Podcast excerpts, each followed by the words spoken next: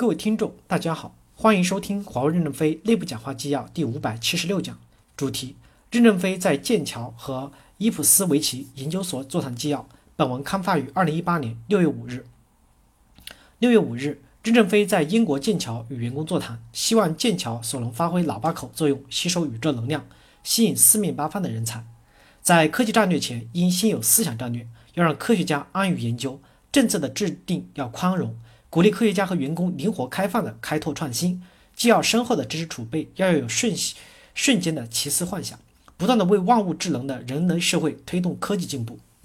六月五日，任正非在英国与伊普斯维奇员工座谈，提出伊普斯维奇研究所应该是研究加实验室加工厂的模式，愿景是宽容纯粹的研究，关注商业价值，以商业思维驱动创新。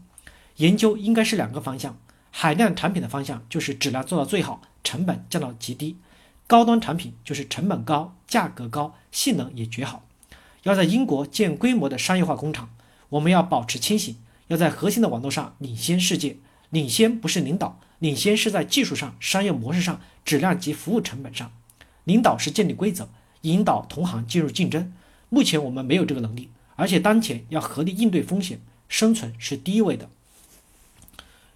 一任正非在剑桥研究所座谈纪要第一部分，希望剑桥所能吸引四面八方的人才，发挥喇叭口的作用。我们研究所的科学家在数学院的教授的理想之光的照耀下，吸收宇宙能量，形成 know how 后传回产品开发设计部门，启发他们去做产品。英国文化孕育出了美国文化，美国文化以其为基础，吸取了其从上到下的规范化，但又放开末端，使其灵活机动。创新不竭，取得了长足的发展。我们现在到了英国以后，要学习英国的规范化，但我们要灵活开放，因为我们你们是科学家，科学家的喇叭口很大，你们要畅想整个宇宙、两万星空是什么样子。我们要允许你们试错，我们没有要求对科学家的考核方式一定要像市场人员一样。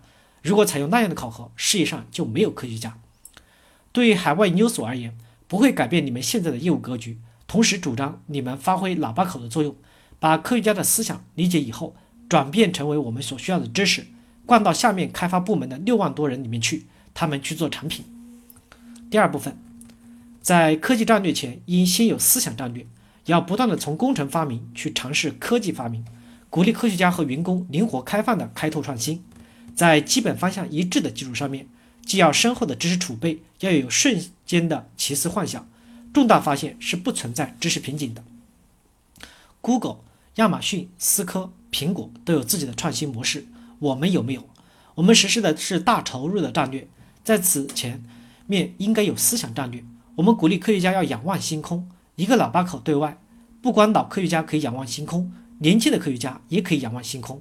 你们不仅要跟老教授往来，也要跟教授的博士生往来，跟年轻人交朋友，请他吃顿饭。就相当于为人类的社会培养了二三十年以后的领袖。当你退休以后，在家里给子孙子讲故事的时候，你可以骄傲地说：“那个小孩就是当年我请他吃了顿饭，他才得了诺贝尔奖的。”人类社会很多的文明发明不一定全部都是基于深厚的知识储备，也有一些是基于一瞬间的奇思幻想而造就的。鼓励我们的科学家和员工去开拓创新，不要妄自菲薄，敢于去想，说不定别人偶然说的一句话，你再斟酌一下。脑袋运转一下，就点破了人类社会的秘密。我们要让科学家安于研究，政策的制定要宽容，不要浪费他们的宝贵时间。经纬度是英国的纺织工女工发明的，最早的天文学家天天看星象，数十年，这星星还在这个位置。看一晚上累了，他就找纺织女工来替代他看星星。纺织女工搞不清楚，他就把纺织的那个格子放到天上，把这个星星定位在某个格子上。突然开窍，发明了人类社会航海的经纬度。英国工业革命时期，瓦特是蒸炉锅炉的修理工，所以他发现了蒸汽机。所以我认为重大发现是不存在知识瓶颈的。而人类社会最大的科技发明，目前没有一项是华为的。我们进入了这个无线产业，实际也就十几年。我们绝大多数的发明是工程发明，就算是路由器、无线基站里面，也基本没有我们贡献的重大发明。那未来我们在英国剑桥这样的世界上思想发达的地区，应该有能力往前再进一步，为人类的科技发展做出贡献。第三部分，因为理想而努力，鼓励攀登珠穆朗玛峰，登顶的人短期内不能创造价值，但沿途生蛋，为别的领域创造了突破。公司的人工智能，我不主张建立大的构架，可以通过小模块的微智能化解放人力，逐步积累起一个庞大的人力队伍。方向要大致的正确，不断为万物智能的人类社会推动科技发展。在人工智能领域，我并不主张建立大的构架，也不主张按社会的定义来定义这项工作。只要我们将大量的重复劳动自动化，提高了效率，就是我们的期望。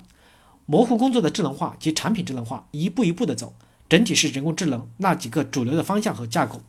我们公司对这个世界的看法，就是任何一个小模块都可以人工智能化。以前我们在推行人工智能的时候，还是比较秘密的。比如最怕编程工作智能化以后，对研发人员人事波动影响大。但后来为什么开放呢？就是我们想明白了，每个人的每件工作都可以微智能化。我们首先抓住了客户交付的工作用来使用人工智能，实际上我们现在做的还不好，还达不到满意的程度。在网络故障的维护过程中，每个节点需要输出几千到上万个配置参数，没有一个人能记得清楚这数千个数据。当我们做每一个网络节点切换的时候，常常是由几万台服务器和路由器搭成的模拟环境。通过这种模拟环境训练一批人，在模拟环境上进行节点的切换，那个系统镜像同步进运行。一旦有故障，就有求助于后方，赶快做实验。出现这个故障，我们怎么解决？一旦这个问题我们用人工智能实现模拟的时候，我们可以节省很多的人力。上海会议决议的标题就是发现了大致正确。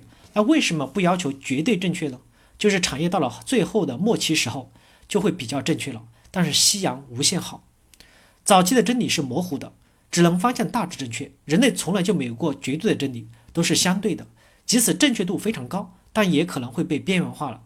这个时代，如果你没有赶上发展的机会，即使落后了一点点，但事实上你已经被时代抛弃了。我们要把数字化带进每个人、每个家庭、每个组织，使他们智能化。我们要讲智能的，不是单纯的连接数，以前叫万物连接，现在叫万物智能，已经是巨大的进步。物联网将来是人类史上最大的一个网络，终极形态是什么？现在不知道。我们老是讲管道，运营商实际上只是管道的一部分。运营商搞的是自来水的管道，实际上排污水管道是我们的管道，水龙头也是我们的管道。感谢大家的收听，敬请期待下一讲内容。